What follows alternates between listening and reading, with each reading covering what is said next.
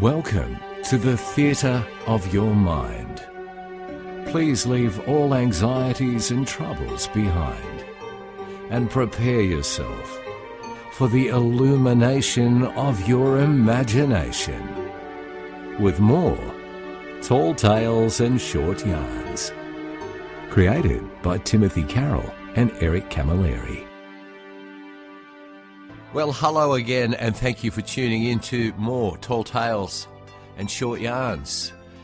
I'm Tim, and uh, it's Eric who does all this wonderful music. G's doing a great job on this music. I love this little forum that we have here to be able to whisper into your imagination through the use of ideas, words, and the marriage of those ideas and words to the the suggestive influence of this really, really beautifully, thoughtfully composed music that Eric is writing.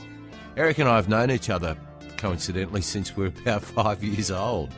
Um, we grew up together as little boys, went to the same school for a little while, and uh, we're really, really great mates. And we spent a lot of time together. I used to go over and play with Eric at his place, he and his, his brother Noel, his mum and dad, and we'd build cubby houses and used to go to the movies with them. And Eric would come over to my place as well. So we've uh, we've shared a great deal of each other's lives, and then a great big uh, life is funny, isn't it? Because a great big period of time went by. Like I'm talking a big period of time, man. Thirty years, maybe even. Gosh, how how old am I now? What time is it?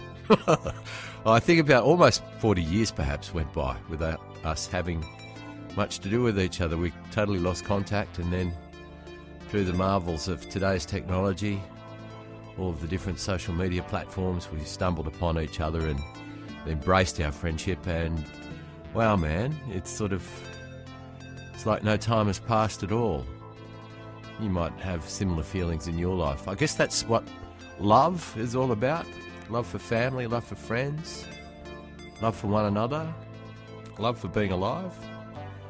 And I guess that's sort of uh, what has drawn us back together this sense of camaraderie and common purpose.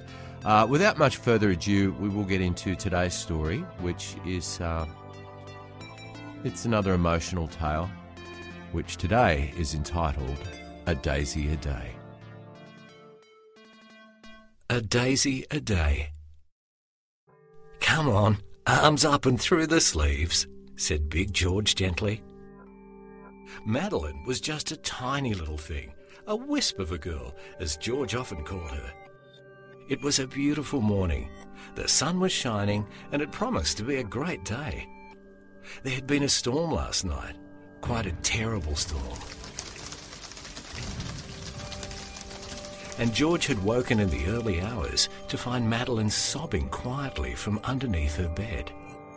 The storm had scared her. In fact, a lot of things frightened little Maddie. George had comforted her by gently stroking her hair and by singing to her softly until she fell back asleep. I'll give you a daisy a day, dear. I'll give you a daisy a day. I'll love you until the rivers run still and the four winds we know blow away. That old tune was Madeline and George's favourite song. This morning, George was helping Maddie to get dressed. This was always a bit of a comedy routine, with George doing all sorts of silly things to make Maddie laugh. Sometimes George would put some piece of clothing on his head like a hat and Maddie would burst into fits of laughter, and then George would start to laugh too. They would hug and laugh and hug and laugh some more. After this process of getting Maddie dressed, George would get her breakfast. Sometimes this was fun, but sometimes it was terribly frustrating because Maddie would refuse to eat. She would sit there with her mouth shut tight as George would try to feed her. Sometimes, when George finally managed to get her to open her mouth and to take a spoonful of mushy Weet-Bix, Maddie would then spit it all out and onto the floor. This frustrated Big George terribly, but he would do his best to remain calm and to speak softly. Now you have to eat your breakfast, Maddie. It's good for you. Come on, there's a good girl. Let's try again, shall we? Today was a busy day, as George had to take Maddie to the doctors for her regular checkup. There had been a lot of visits to the doctors lately. As a rule, Big George didn't like dealing with the medical system, but he had found everyone that he had dealt with recently, from the doctors, the specialists, and the nurses, to have been incredibly kind and helpful. Come on, Maddie, it's time to go, called George. When she didn't respond, George went to find her. Oh, what's the matter, darling? asked Big George when he found Madeline sitting by the window in her bedroom, staring out and crying. She wasn't making any noise, but the tears were running down her face. Oh, what's wrong, sweetheart? he asked again gently. George had tears in his eyes now, too.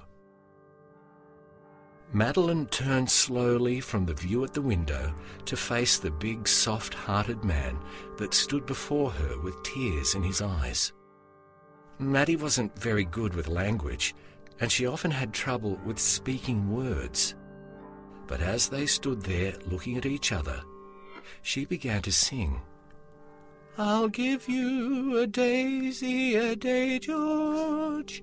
I'll give you a daisy a day. I'll love you until the rivers run still and the four winds we know blow away. George threw his big arms around his little wisp of a girl and hugged her tight. George and Madeline had been married very happily for 52 years.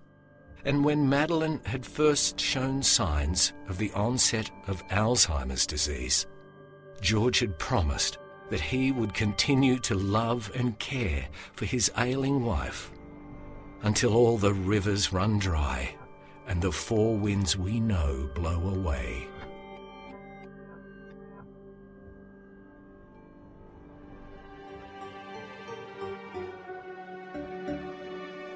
The curtain now must fall upon the theatre of your mind. But until we meet again, just promise to be kind.